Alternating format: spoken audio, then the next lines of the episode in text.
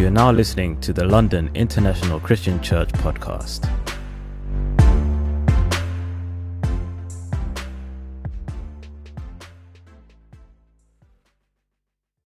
You know, Jesus didn't just die for you, he rose for you.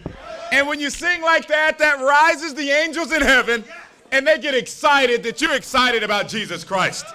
Hey, listen, we've got all kinds of friends and family and visitors with us today. If you're coming, if you come for the first time, we just want to give you a big old, big, big, big hug, a big word of encouragement. We, we love you with the love of the Lord. Uh, I, I was encouraged in the fellowship because all the way from Nigeria, uh, I saw Matthew Ali's father, Joshua Ali, right there.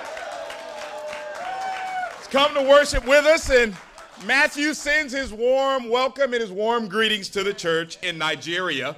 Uh, of course, we will be planning Nigeria real soon, right here.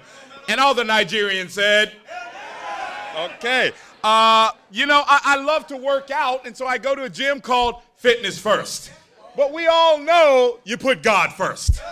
And yet today, I, I, saw a friend of mine in the fellowship who started studying the Bible when we were at the uh, our old place right there, when you're at Arlington uh, uh, worship, or the Arlington House where we had worship services there. Uh, his name is Kazim, and Kazim has said, "You know what? I work at Fitness First, but now's the time to put God first. And he's here visiting with us today. You know, we, we've got so many talented individuals, singers, songwriters, and actresses, and all this type of thing in the fellowship. Uh, and we all love the Lord over those things. But it's, it's, it's my honor today that uh, we have aspiring uh, film director that's visiting with us today. Uh, her name is Anna Snowball. She's sitting right in the front. I have to embarrass her a little bit. She's sitting right next to my wife right here. She may not stand up and all that stuff. Please encourage her. She's here visiting with us. Uh, and my, my, I'm personally fired up about our brother Stuart, who's brought his lovely wife Leslie. They've come all the way from Manchester right there to worship with us today. And Stuart has been working for Man United Football Club for about 20 years. Uh, and although Man United, he goes, nah, the kingdom's got to be united. I got to get down to London. I- am bringing my lovely wife with me. You guys may like me a little bit more after you meet her. And, and, so Stuart and Leslie have come all the way down to worship with us today. Thank you so much uh, for being with us. We pray that you feel the love and you're encouraged today. And if you're visiting today uh, on Easter Sunday, uh, we just tell you we love you right there. Uh, we love you. Amen. Let's go to God in prayer. Father God, thank you so much that your son died on the cross for us. Thank you so much that you give us a chance to live a resurrected life. Thank you so much that you paid the penalty for all of our sins. Thank you so much that you've given us a new hope, a new dream, a new life. You've given us a new purpose. Thank you that all the pain, the suffering we've gone through in our life, it, it has a purpose, Father, because you are a sovereign God.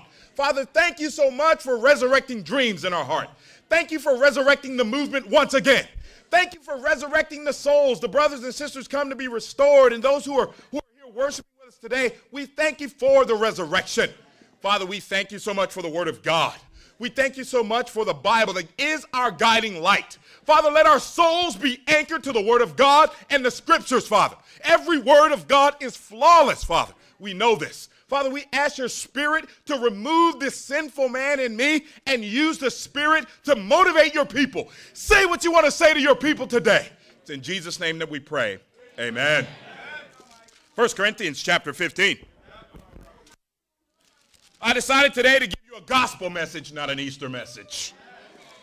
But with it being Easter, I was forced by many to tell a few Easter jokes.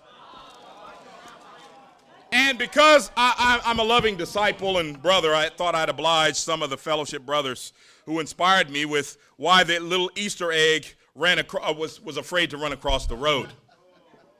You know why the Easter egg was afraid to run across the road, right? He's a little chicken, you know. It's a little chicken. Yeah, uh, hopefully you're not chicken of the Word of God this morning. Uh, now, uh, what kind of music did the Easter Bunny listen to? Well, hip hop, of course, of course. Hip hop, right there. Yeah. My wife says she missed that one right there. Hopefully, we're ready to hop into the Word of God. Uh, okay, one more. What did the, the, the, little bunny want to be when he grew up? Or what did he want, what he wanted to do when he, when he grew up, the little bunny? He, he wanted to join the Air Force. The Air Force. Martin Scott told me to tell that one right there. You can throw stones at him. 1 Corinthians chapter 15. You guys over there? You know, this is, a, we're going to dig into 1 Corinthians. We've been studying out but today we just got to just go back home to a regular old gospel message. And as you look at the book of Corinthians, uh, you know, First Corinthians is that great chapter about love, right? And because it's a great chapter about love, we got to take a break here. I, I want you to look around and look at somebody just say, I love you.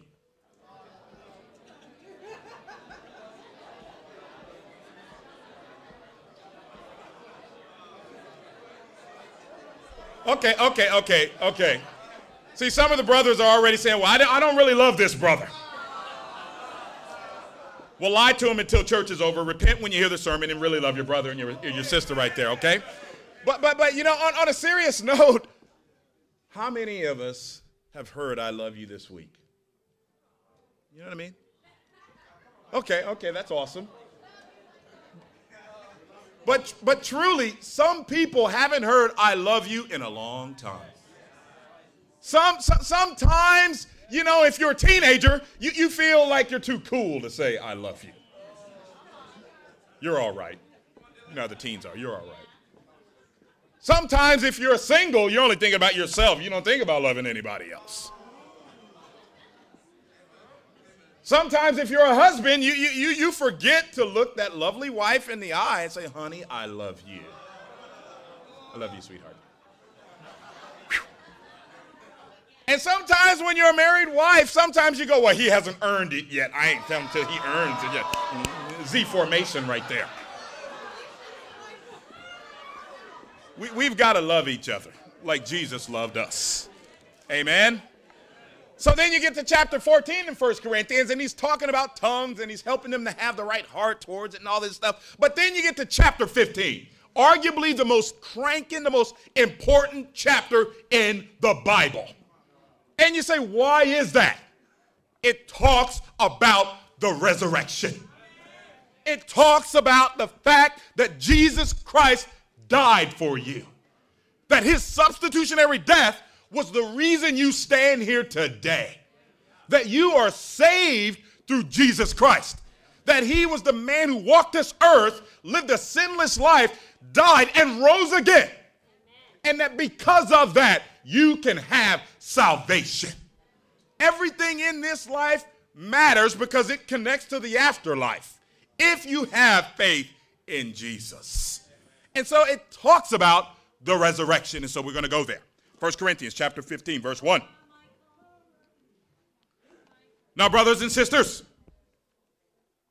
he says, I want to remind you of the gospel I preached to you which you received, on which you have taken your stand. You know, sometimes you just need to be reminded of what you already know. They had already made the decision to become disciples, but the scripture says Paul had to come to them and had to remind them of the gospel. The word gospel means good news. He had to remind them that the gospel was good news. It says, By this gospel, in verse 2, you are saved. And the church said, says, If you hold firmly to the word I preach to you, otherwise you believed in vain. See, they, they, they had become disciples, but they weren't holding firm to the word of God. I want to I want to tell you today, do not let anybody tell you this Bible is not the word of God. Don't let anyone intellectualize it. Don't let anyone try to over explain it. There are things in this Bible I have absolutely no idea what the Lord is talking about right there. The Word of God is living and active. It is sharper than a double edged sword. It penetrates, dividing soul and spirit, joints and marrow. It judges the thoughts and the attitudes of the heart. Every word in this Bible right here is flawless. It is a shield to those who take refuge in Him. The Word of God is the Holy Bible. Don't let any scientist steal it from you. Don't let any humanist steal it from you. Don't let any friend tell you there's a Greek word that doesn't say this, say that. This is the Word of God. This is the anchor to your soul. When the world is in free fall, not knowing why, everybody is just going crazy and doing wicked things. And where, where are the answers? The answers lie in the Word of God. The answers are in the scriptures. There's a scripture to answer every single area of your life. This, this Bible talks about the economy. This Bible talks about the government. This Bible talks about every single thing. Every question you have, the Holy Bible answers it. If you will but seek. This is the Bible. This is our roadmap. This is our guide. This is what keeps us in line on that narrow road. Are you with me here, church? Paul had to just come and remind them that they, they hey, you, you believed in vain if you're not really connected and anchored to the Holy Bible. And we've none of us believe in believing in vain. We're not here for man, we're here for the resurrected Jesus Christ. Verse 3 For what I received, I passed on to you as of first importance that Christ died for our sins according to Scripture. That's powerful right there. He says Christ died for our sins according to Scripture. There, Jesus wasn't the only one who died on the cross, many people died on crosses. Jesus died on the cross according to Scripture, meaning it was prophesied. People talked about it hundreds of years before they ever knew him. Jesus had distant cousins and relatives that prophesied about him. They didn't even know him but that prophesied, and we'll look at one. And so Jesus died, resurrected, and we are, we are forgiven of our sins because of his death, but it just says Jesus, died according to Scripture. Then he says this in verse 4 that he was buried, that he was raised on the third day according to Scripture. He says, and that he appeared to Peter and then to the 12 after that he appeared to more than 500 of the brothers at the same time. Listen, the Bible is not only a uh, prophetic book predicting the future, it's not only quote unquote has scientific information, it talks about the water cycle and all kinds of other things. It's a historic book. Th- th- this is a historic book. Th- this is not a lie. This right here happened. Jesus appeared to over 500 people at the same time. I mean, if you prosecute all 500 of them, that's a lot of that's a lot of hours right there. Testimony for and about Jesus Christ. And it says 500 of the brothers at the same time. I mean, that would be two or three times this room. Can you imagine? Jesus goes to every single person, all 500, and you're like, oh my goodness, he is alive. I mean, can you imagine if Elvis came walking on in here? We know he's dead, but if he came in here, oh, we would believe in Elvis. Can you imagine if Churchill came in? He just came in, you know, just kind of hobbling on in. We go, oh my gosh, Churchill, he's alive. Are we back in World War? You know, hopefully not. But Jesus appeared to over 500 people. This is a historic fact. It says most of whom are still living. It says though some have fallen asleep. Then he appeared to James. That was his brother. Jesus goes to his brother who didn't believe in him. He goes, James. James goes, oh my God, it's you. He goes, uh-huh, it's me. You know what James did? He became a disciple. James got, got some faith and became a disciple. It says, then to all the apostles, and last of all, he appeared to me also as to one abnormally born. And we know Jesus appeared to Paul because he appeared to Paul at the road to Damascus. Then he took Paul into Galatia personally discipled him for three years, and Paul had to go through all kinds of tribulation, all kinds of struggles, all kinds of challenges. He had to march all the way up to Mount Sinai. See, you don't get baptized and think that's the end of your struggle. That, that's the beginning. That's round one. I mean, if you're Manny Pacquiao or Floyd Mayweather, it's, eh, that's round one right there. Who's going to win that fight? Okay, we won't go there. Let's get back focused on Jesus Christ. But but but but Paul saw him one abnormally born. He had to go through things after baptism, after seeing Christ, and he saw him.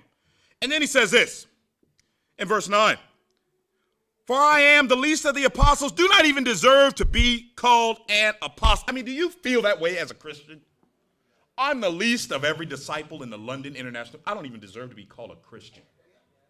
I mean, if you knew the sins if you knew my thoughts, if you knew how I behaved, if you knew what I said, if you knew these things that go on when no one else is around, and the fact that God said, I, I don't even deserve to be called a disciple. I don't even deserve that. That was Paul's heart. Right there. And we can imitate that, can we not, church? He says, I'm the least, don't deserve to be called an apostle because I persecuted the church of God. Anytime you're an enemy and you're not a true, true follower, you're persecuting God. He did it literally. But he says, I persecuted, I fought against the Christians. Says, But by the grace of God, I am what I am. And his grace to me was not without effect. See, the grace of God can have no effect in some people's lives. I put before you, it is not the love of God that motivates a person to become a Christian. If that was the case, this room would be packed. If it was the love of God. If it was the fact that we all, well, God loved us. The love of God, we take God's grace in vain. Yeah, I know God loves me. But is he real? We have the arrogance to even doubt there is a God. That, that's how arrogant a society we've gotten. That's how far out there. It isn't the love of God that motivates us to love God, it's the fear of God. When we fear God, not like this fearful, oh, oh, but just this honor and respect. When we respect God and we fear Him, that motivates us to love Him. Again, I think of my little my, my daughter. I have a beautiful little daughter named Mia Grace. And she, she, she is just learning by day, day after day, she's learning something about the kingdom. It's awesome. Last night, she challenged us all to sing We Love You with the Love of the Lord. She was sitting in there and she, she, she, she's hilarious too, because when she gets ready to get in trouble, you know, she all of a sudden comes up with some spiritual thing to do. You know, so she, she did something bad. We love you with the love of, you know, my heart melts and, you know, I just go like this. And mama catches it. Mama doesn't put up with it. But little Mia understands when, when, when you do something bad, you're going to get a pow pow. It's a pow pow. That's what she calls it. Pow pow. I say, yeah, pow pow. I mean, look like that. And if it hurts, that's the demons coming out. Those are demons right there. That's what. That's not daddy. Those are demons right there coming on out right there. Pow pow. I, I, she full. She has no idea how much I love her.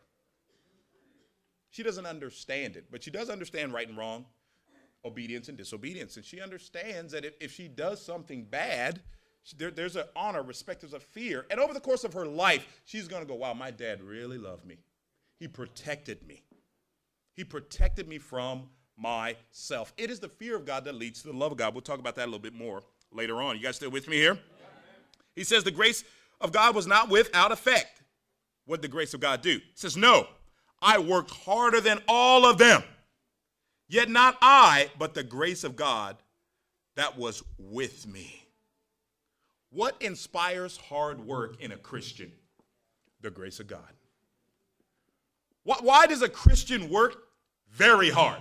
It is the grace of God. I don't know if you saw the mercy announcement this morning that our sister Kia put together with Michael Ochoa, who serves as Mercy Director right there. It was pretty amazing. It highlights a lot of the Mercy projects that we've done. Please read it. I want to thank Kia and Michael for that newsletter that went out. It was awesome. I want to thank our sister Jen Watkin, who's working. She, she's just done an incredible job getting a head start on the European Missions Conference right there. We've already got people registered for the European Missions Conference. That's been the hard work of Jen. I want to thank the ushers who come to, you know, they, they, they set things on up and all the mess that you leave behind and forget about, the ushers pick that on up. And they don't complain about it. Michael Cash and Victor Como and all of them, they're hard work in the Lord. Uh, I'm going to try to avoid those carbs in the back, but I'm going to I thank everybody who set up the table with the, with the, the cookies and the snacks and the, uh, just Renata. Where, where's our sister Renata? Where, where is she? She's somewhere serving somewhere. Amen. There she is. She's hiding. There she is. It's the grace of God that motivates us to work hard. And it's a lack of appreciation for the grace of God that does not. And he just simply says, verse 11, whether then it was I or they, this is what we preach, and this is what you believe. And the church said, We believe Jesus Christ died. We believe he rose again. You look at the Old Testament and you look at scriptures like Isaiah chapter 53, these are the scriptures. He says he died according to scripture. These it's scriptures like Isaiah 53 and Leviticus chapter 16 that highlight the resurrection, that talk about the resurrection. The fact that Jesus died for our sins in our place, substitutionary death, and for that, and because of that, we can be saved today. Uh, in fact, if you look at the Old Testament, specifically Le- Leviticus chapter 16, The whole sacrificial uh, system was set up as a foreshadowing of Jesus Christ to come. There are many shadows in the Old Testament of the Jesus that we see in the New Testament. A shadow is not the complete thing, it is just a shadow. But when you get to the New Testament, you see Jesus Christ. You see the real deal. And Paul has to come back and remind them of the gospel that Jesus rose from the dead and that he is the real deal. Now, our first point is very simple. I want to remind you the gospel is the good news. I, I want to remind you this morning that the gospel is good news. It's not for a lot of people that, that, that don't see God. But for the individual that sees God and knows that He died in place of your sins, the gospel is good news. According to this, this verse here, you look at the verse, first couple of verses in chapter 15, there's about three aspects to it. Number one, He died for your sins according to Scripture. Look at Psalms chapter 16. You guys stay with me? Psalms chapter 16 in verse 8. Look at this one.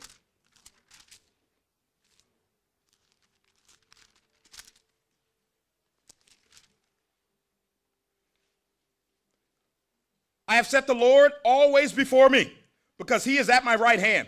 I shall not be shaken. Therefore, my heart is glad and my tongue rejoices. My body also will rest secure, because you will not abandon me to the grave, nor will you let your Holy One see decay. That's talking about Jesus Christ. You have made known to me the path of life. You will fill me with joy in your presence, with eternal pleasures at your right hand. Turn to Acts chapter 2. We know Jesus' body did not decay. Look what Peter says referencing the Psalms in Acts chapter 2. In verse 24.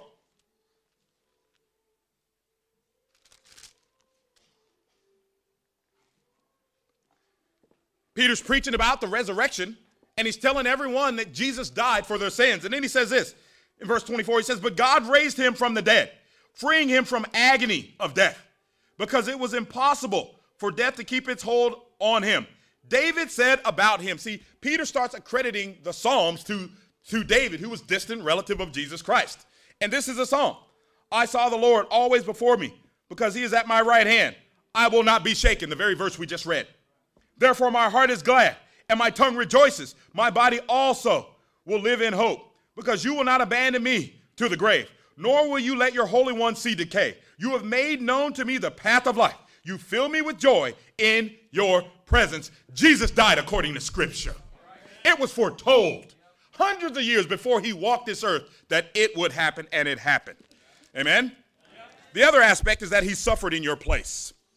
He suffered in your place. Jesus, Jesus suffered in your place. We all, uh, we, we, we all, everyone in this room uh, commits sins. We all commit sins. Can I get an amen on that one? Okay. Even Michelle Petit, who's super awesome right there. I mean, she's got, I mean, Michelle's the most humble. I mean, she, she's incredible. It may challenge your faith to go, yep, even Michelle Petit, yep, she's got a little petite sin right there. It may not be big, but it may be just like her name, petite, little, little, little, little, little small sin. Even Anita, Anita Vermont, she, she is so incredibly God focused. So incredible humility about her. Just an incredible amount of faith just to move all the way. Her family is in Amsterdam and they are aging. And she says, You know what? God has called me to come to London to be a part of his kingdom. And she's come here, but even Anita has a little, little, little bit of sin right there. Just a little bit. Even Anita. Isn't it awesome to know that Jesus died in place of your sins? That every sin you've done, Every sin you've done can be forgiven through Jesus. You know how many people, guilted out by their sins, do wicked things? You know how many people, guilted out by things that they've done that they don't, they don't believe they can tell anybody openly? And they do, and they get depressed, they get down. Let me tell you something. There were so many dark sins that I was involved in before I realized Jesus Christ rose for me. Pornography, unfaithful, was not faithful to. My wife is the first woman that's ever, I've ever been faithful to in my life. Thank God we, we're going strong right there. We got, we got a decade under our belt right there. We're, the Lord is with me, giving me an amazing woman of God. But you can be forgiven of your sins. You can be forgiven of your sins. How many people are depressed because they're in sin? How many people are sad because they're not doing what is right? Genesis chapter 4 says, If you do what is right, will you not be accepted? See, the, depression is not just a medical thing where you just got depressed. No, you can sin and it can lead to depression. I'm not talking about individuals that have a medical depression and they have some challenges there and there's a medical issue. I'm talking about somebody who has a spiritual issue that leads to that medical issue. Are you with me here, church? It's amazing to know that Jesus died in our substitute. The third thing that's awesome is that God saves you from going to hell. Isn't that cool? It's like, wow, I am not going to hell. That, that, that's such an unpopular term. You even have Christians, don't talk about hell. Just, I mean, just, it's too much. No, it's not. It's better to be offended now than on Judgment Day. It's better to be motivated to go, wow, am I going to heaven or am I going to hell? And to know that when you get baptized, you, you, you are on your way to heaven. You, you are on the right path. You are a Christian. Your sins are forgiven. Th- th- this is the gospel message right here. This isn't the Easter message. This is the gospel message. If you're with, we don't need to change the name. Like, it, this is the gospel message we're talking about this morning. That God saves us from hell. I, I want to put a little fear in you. You are one heartbeat away from heaven or hell right this moment.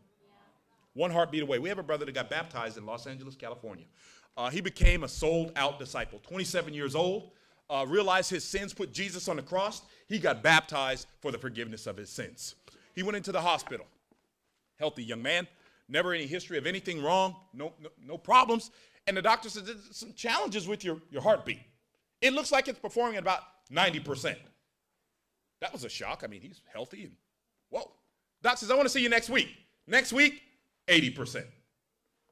Doc says, I want to see you in a few days. A Few days, 40%. Doc says, I want to see, I want to see you next week. 20%. The brother sat down with him. Corey Blackwell is going to be leading a mission team to the Middle East.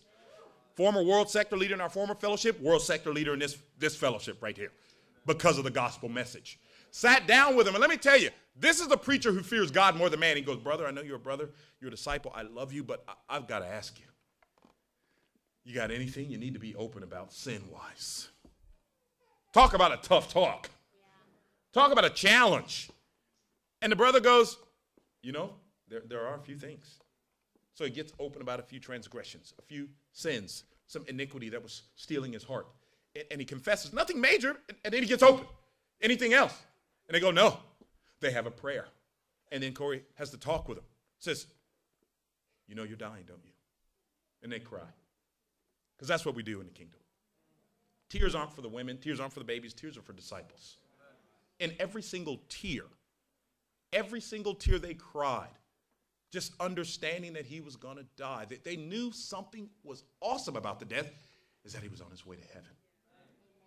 And you say, well, what happened to the brother? He died just a few weeks ago. He died. But see, he will be resurrected. He's on his way to heaven.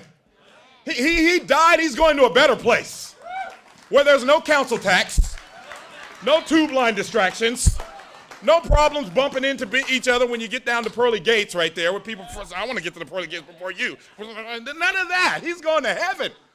This is awesome. This is the good news. But you got to understand the bad news before you appreciate the good news. Are you with me here?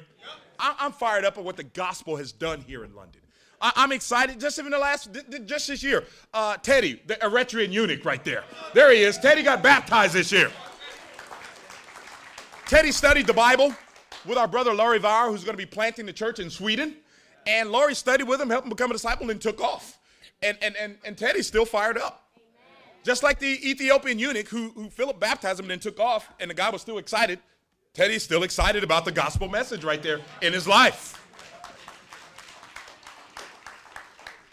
Contrary to what the world teaches, is that you are born gay. Um, and I always say, well, if you're born gay, you can be born again. Okay? We just get rid of that argument right away. I was born this way. Good. You can be born again. Okay? You need to be born again. But our sister Lauren, and, and I often ask if I could share this, and with, with, with you know, see, a person who's totally fears God, doesn't care, she goes, absolutely, bro, share, share my life. And she was living homosexual background. And th- that's where Satan had taken her, and that's what's fashionable nowadays. I mean, you even go into school, you see posters saying, gay, get over it. Yeah, that's, I believe in gay marriage. Me and my wife are happily married. That's what I believe. Yeah. We're, we're family. I just, I just gotta, we just gotta lay it out. Um, and every sin is bad in the eyes of God. Cheating, adultery, stealing, th- these aren't, it doesn't make it work. Homosexuality is like some work. It, it's, it's a sin, just like everything else. It's a sin. It's wrong. It's wrong to cheat on your wife. It's wrong to, it's wrong to cheat. It, it's wrong to steal. It, all sin is bad. Sin is bad because it's bad. Are you with me here? So I'm not trying to offend. I have people in my family, my physical family, that have this background and Satan has stolen their faith. But Lauren, with the gospel message, she says, you know, this is the wrong way of living. And just weeks ago, she got baptized. She's your sister today. I love our Hungarian brother, Richard Franco. Uh, he studies the Bible. and Richard, really, he's on his way. He's go, I'm going back to Hungary. And the brothers go, no, no, no, you got to be hungry for the word of God. And he goes, Yeah, I've been running from God for a long time. And let me explain something about running from God. You cannot run from God. The book of Jonah is not about Jonah running from God because God is omnipotent, God is omnipresent, God is he's all powerful, he's all knowing, he's everywhere. You can't run from God. Jonah didn't run from God, he ran from God's will. See, you can run from the will of God. You can leave this Sunday and go, oh, that preacher or that crazy old American guy, oh, no, I'm out of here. But you cannot run from God. He created you. And be fired up. He created you in his image. He didn't create the sun in his image. The Bible doesn't say he created the trees in his image. The evolutionists will tell you that. They'll tell you that you, you came from slime. God says, no, you've been redeemed from the pit of slime. The evolutionist says, no, you came, you, you were a monkey and now you're a man.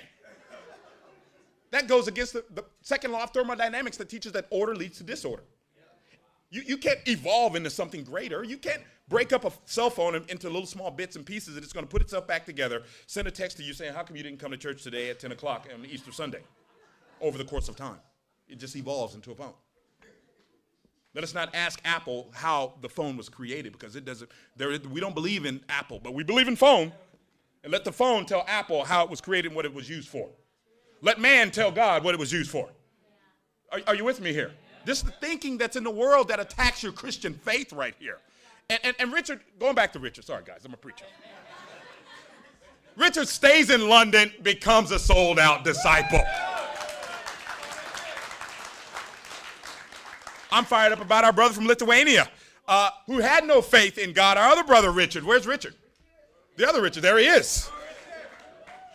He had no faith in God, but studies that Jesus died for his sins, understands that Jesus was put in place for his sins. He gets baptized right there. His sister is having a positive view about the church right now. He's your brother today, former atheist, now sold out disciple, just baptized a few weeks ago. I love our Nigerian prince, Tulani. Tulani's where, where's Tulani at? He's there. He is. He's over there in the corner. Uh, UCL master student, humble guy. Just a, just an encouragement right there. He's got one of those Victor Como kind of smiles where you see every tooth.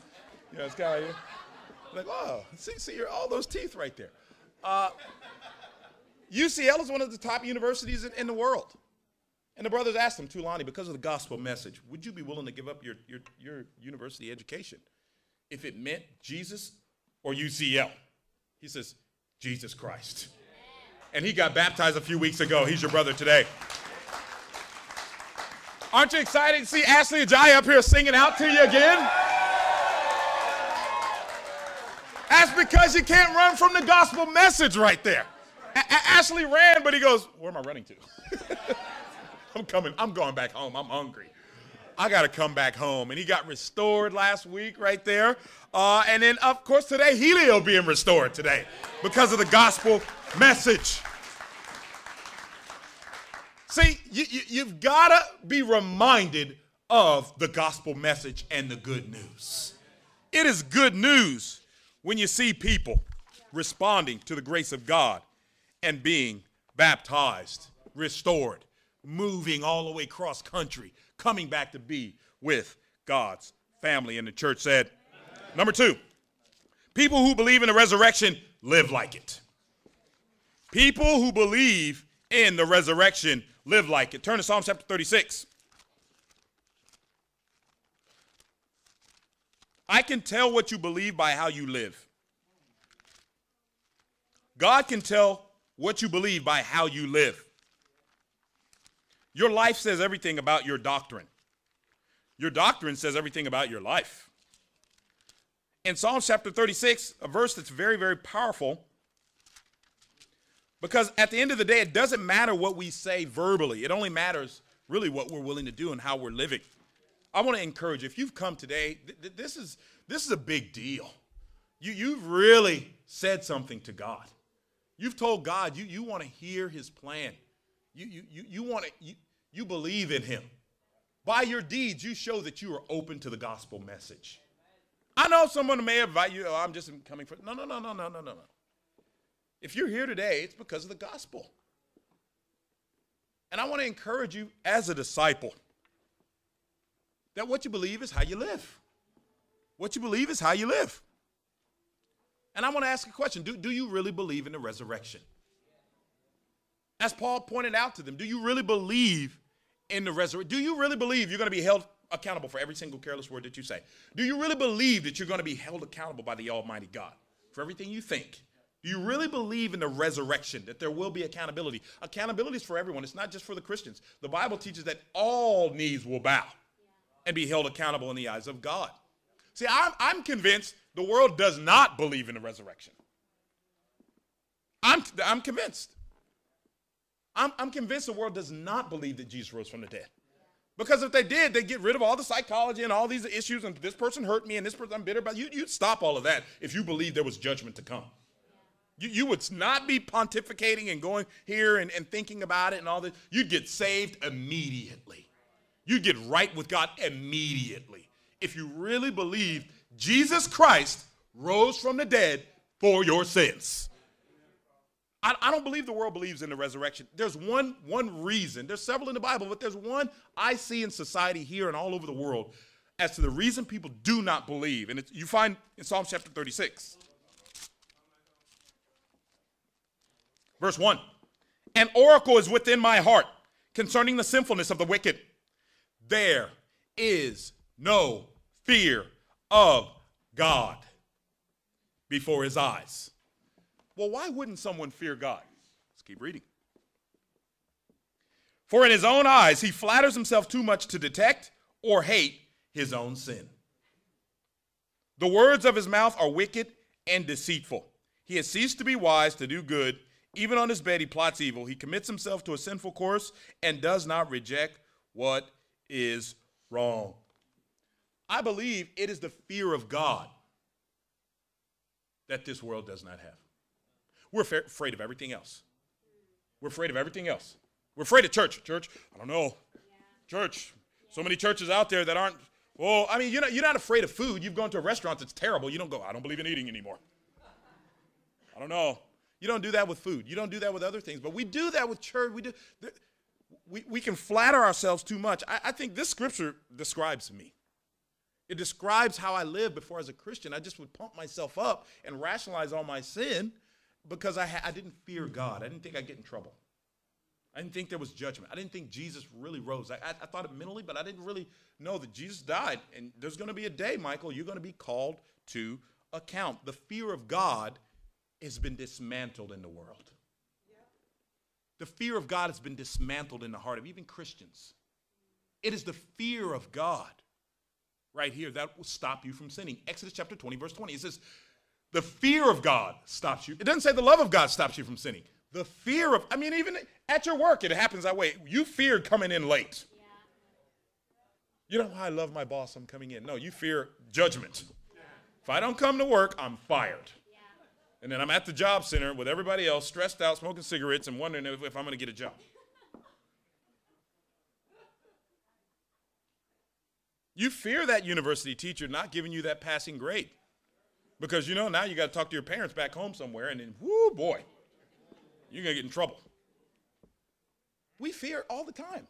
Fear, fear is a, a good thing. It, it can motivate you, but the problem is we just don't fear God. We got to fear God. That's who we got to fear. We can't fear man. I think racism is because man, man focus. Uh oh, I've not had a relationship with someone. We can even go, uh oh, people from Pakistan, India. Look at what the media. Ooh, I don't know if I want to. And we fear man. We got to fear God. We got to save people. We can't be afraid of people. We got to be fear, fear of God. Psalms 55. You guys still with me? Psalm 55. Look at this one. Says this here in verse 19.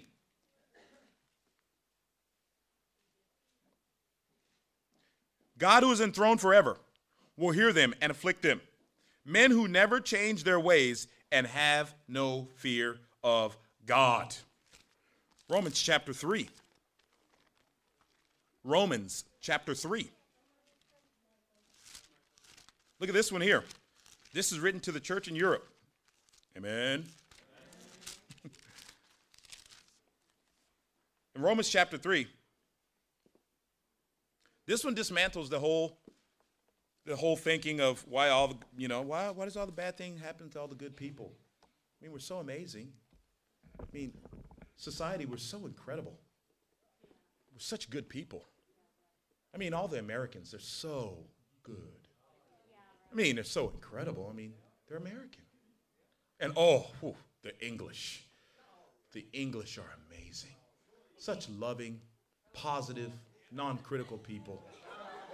Skepticism, huh, not in the English vocabulary. Oh, and the humility of the Nigerians. The most humble people in the face of this earth. Oh, my goodness. And don't get me started on the, on the, on the Dutch. Oh, I mean, these people don't put up with any sin. I mean, I know they were called Toleration Nation back in World War II, but they don't tolerate everything now. I'm Not the Dutch, no. And Irish, oh, the Irish. The most loving people in the world. I mean, they can't love each other. I mean, the Northern Ireland can't love the Southern part of Ireland, but they, oh, they're so loving. We're so good. We're so awesome. We're good people. We're amazing. We're fabulous. There are churches that'll tell you that. You're amazing. You're play a band, get a band, do a band for you, play some songs, and wow, woo, you have an Easter service. But we're here, we want a gospel. Okay? We, we don't want gospel service here. Out of the scriptures. We, we are, let, let me, the Bible teaches that none of us are good. I know that may step on toes, but it's, it's okay. We can do good deeds in the Lord. But inerrant of yourself, you are not good. We are all sinful. We all need God. That, that, that, that's awesome because that means the playing ground is level. That, that means there's no, no one's better than anybody. That means we're in this together. That means it's not, it's not man united, it's kingdom united. That means, hey, and look at the scriptures, it teaches it. Look at Romans 3.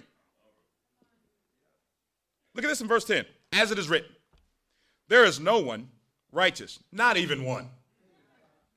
There's no one who understands, no one who seeks God. All have turned away. They have together become worthless.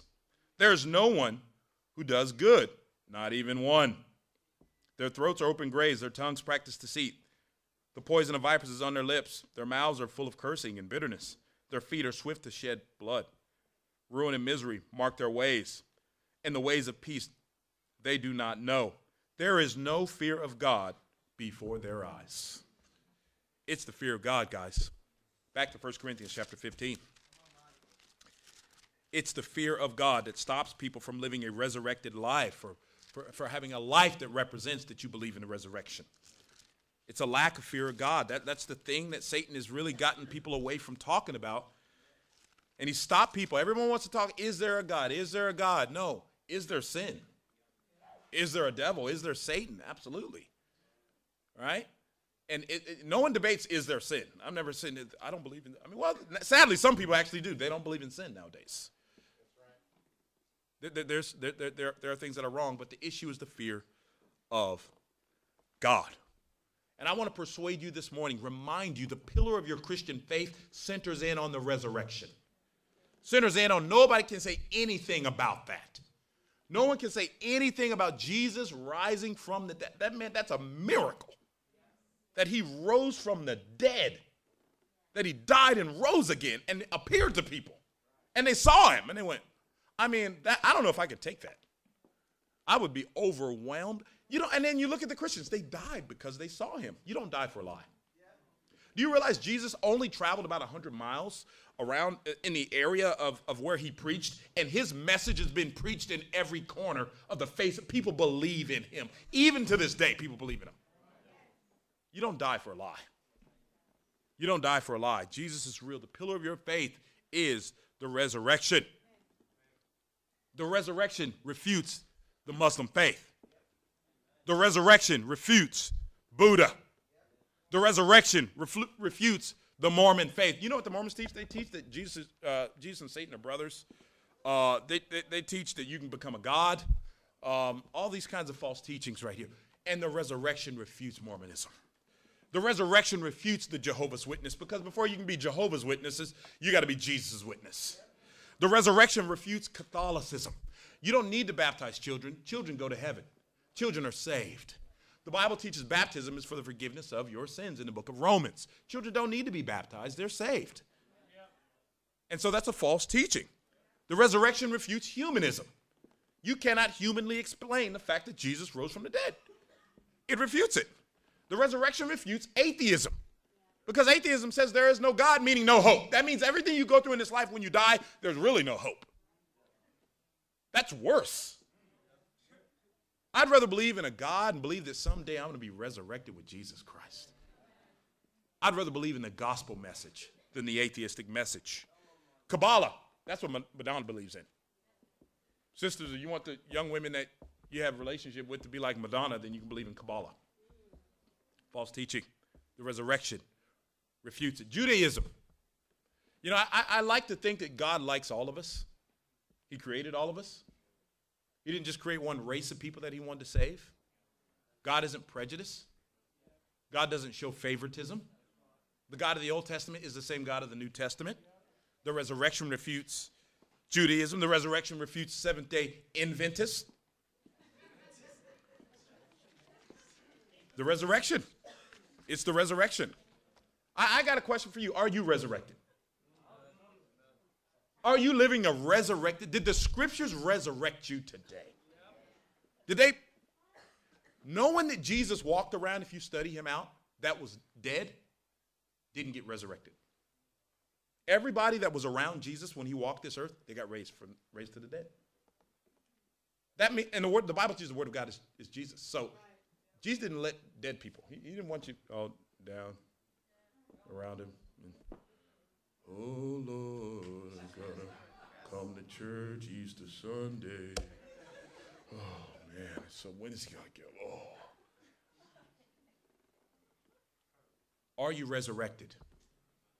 We've got to live resurrected lives. Let's close on out. 1 Corinthians chapter 15. A few more things in this chapter here. And I want to give you a few challenges this Gospel Sunday. He says this in verse 12 says, But if it is preached that Christ has not been raised from the dead, how can some of you say that there is no resurrection of the dead? If there is no resurrection of the dead, then not even Christ has been raised.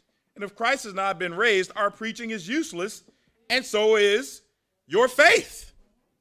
It's like stopping, again, it's like starting to not believe in the Word of God, but you want to go to heaven. Right?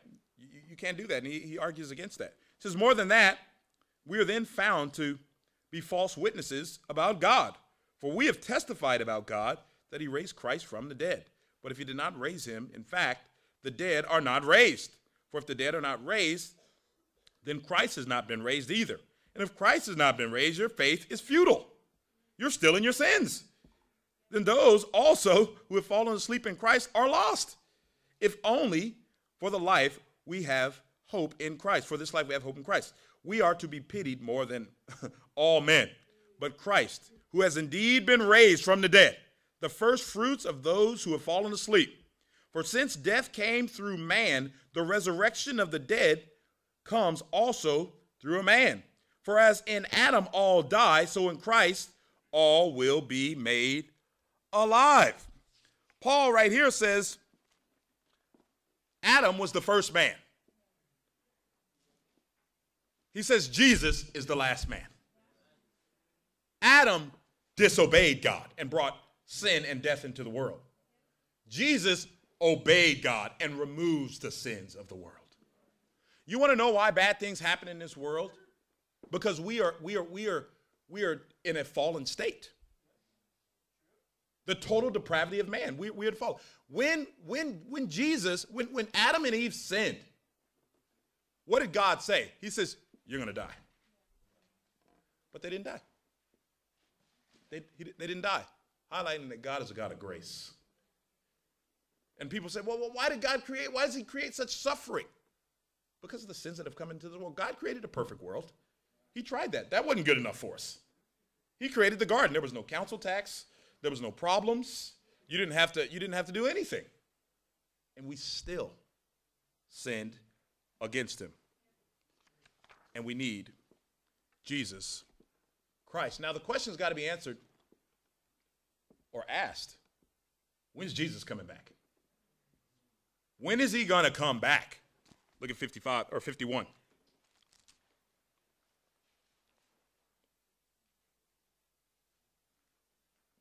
Listen, I tell you a mystery. We will not all sleep, but we all will be changed in the flash, in the twinkling of an eye, at the last trumpet. For the trumpet will sound, the dead will be raised, imperishable, and we will be changed. For the perishable must clothe itself with the imperishable, the mortal with immortality. When the perishable has been clothed with imperishable, and the mortal with immortality, then the saying that is written will come true. Death has been swallowed up in victory. Where, O oh, death, is your victory? Where, O oh, death, is your sting? The sting of death is sin. The power of sin is the law. But thanks be to God. He gives us the victory through our Lord Jesus Christ. Therefore, my dear brothers, stand firm. Let nothing move you. Always give yourself fully to the work of the Lord because you know that your labor in the Lord is not in vain. And the church said. Isn't that inspirational? He, he just says Jesus is going to come back in a twinkling of an eye. I want you right now just to twinkle your eye.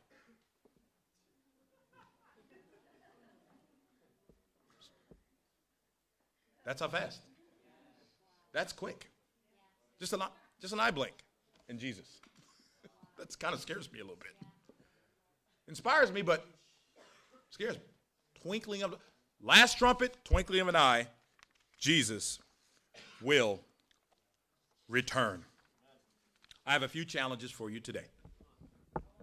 I want to challenge you to resurrect your relationship with God. I want to challenge you to resurrect it. I want to challenge the London International Christian Church not to have one member that says I had a bad time with the Lord. Because in the twinkling of an eye, you can be taken. I give myself the same challenge. I, w- I want you to resurrect your relationship with God. I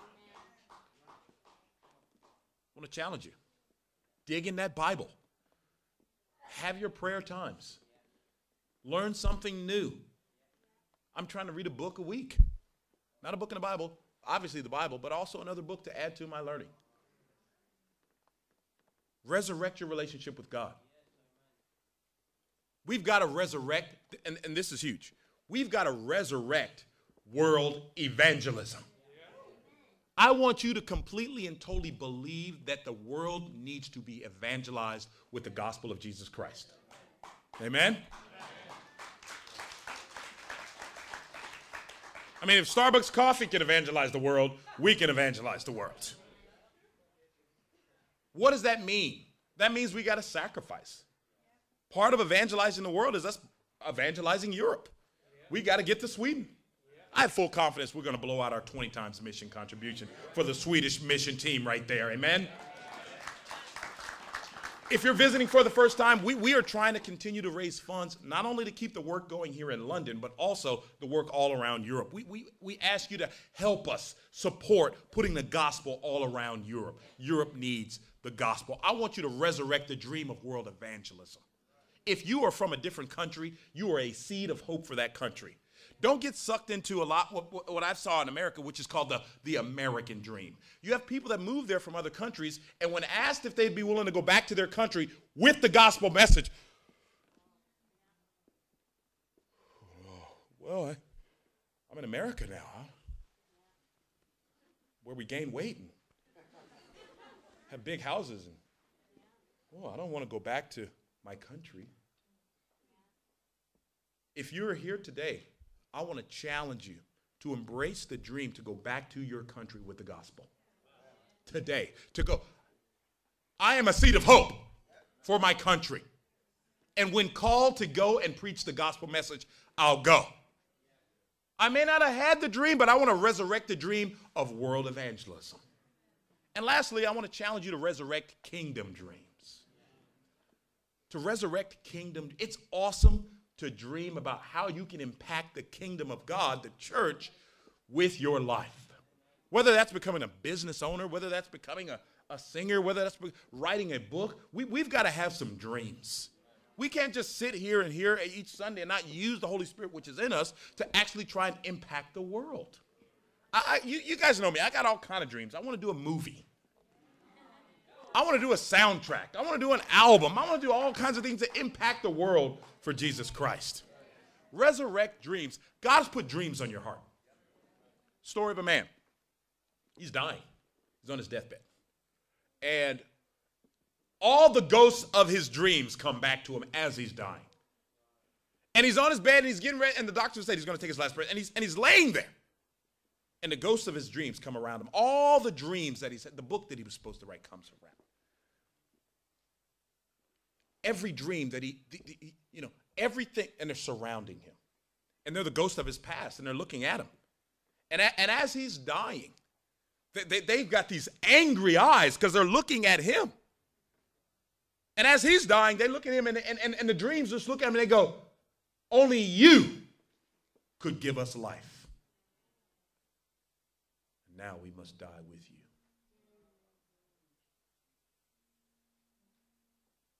Don't let the dreams that God has put on your heart die with a lack of faith.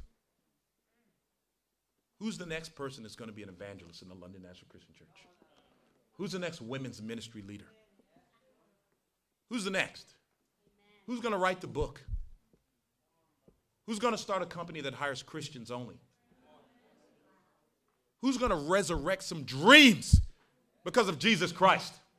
I want to I want to challenge you to resurrect dreams today, guys. They're dreaming in Los Angeles. They're dreaming all around the world. You know, uh, our, our, our, church in Los Angeles is, is done incredible. Uh, they, they, have they have had uh, an incredible amount of additions, people that have joined and, and, and joined the church. Uh, I mean, there's so many miracles, so many dreams. Uh, I'm so inspired by the church in Orlando. Uh, a young woman who's blind who's shared with. They invite her to come to church. She goes, "No, I believe in the Quran. I don't want to come to church." And of course, she's blind. So, so, so you know, the, the person who shared with her, they weren't. So they lost contact. This blind woman accidentally bumps into another Christian, comes to church, starts reading the Bible, gets baptized. That's not the glory of the story. The individual that she bumped into was blind as well. That's God. That is God, guys. That's God. I remember Sarah, Sarah Travis at the time, Sarah Dimitri, she studied the Bible with Kia Pope. She's in our church there in San Francisco. They've had 11 additions just last week. They're, they're, doing, they're doing the work of the Lord. They're dreaming over there. Anthony and Cassidy, they're going to be moving over here to help with the campus work right here. Cassidy led her first Women's Day, and we got the Women's Day coming on up here in the church, amen? We got to get the women dreaming. And uh, I'm encouraged about our church in Russia. Our church in Russia just planted this year. They, they, they've had, since they're planting, they've had 28 additions, guys. 28 additions. When I think about great movements, I think about people that died before they saw their dreams come true. You know what, what inspires me about Martin Luther King and the civil rights movement isn't just that his name was Michael King, amen, and he changed it to Martin, amen. But what inspires me is that they were a movement set out to change the world. And I get scared. I go, what if we wouldn't have had the civil rights movement? Well, well, that's just civil rights.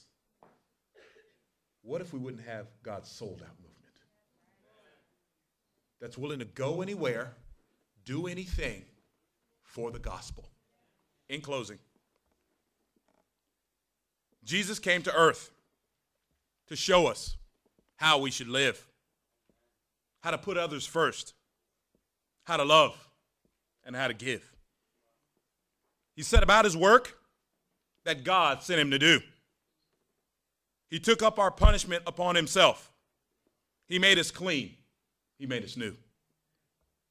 He could have saved himself, calling angels from above. But he chose to pay the price of our sin. He paid it with all of his love. Our Lord died on Good Friday, but the cross did not destroy. His resurrection, this gospel morning, that fills our hearts with joy. Now we know our earthly death, like his, is just a rest. We'll be before him in heaven, where life is truly the best. Resurrect your relationship with God. I love you with all my heart. To God be all the glory.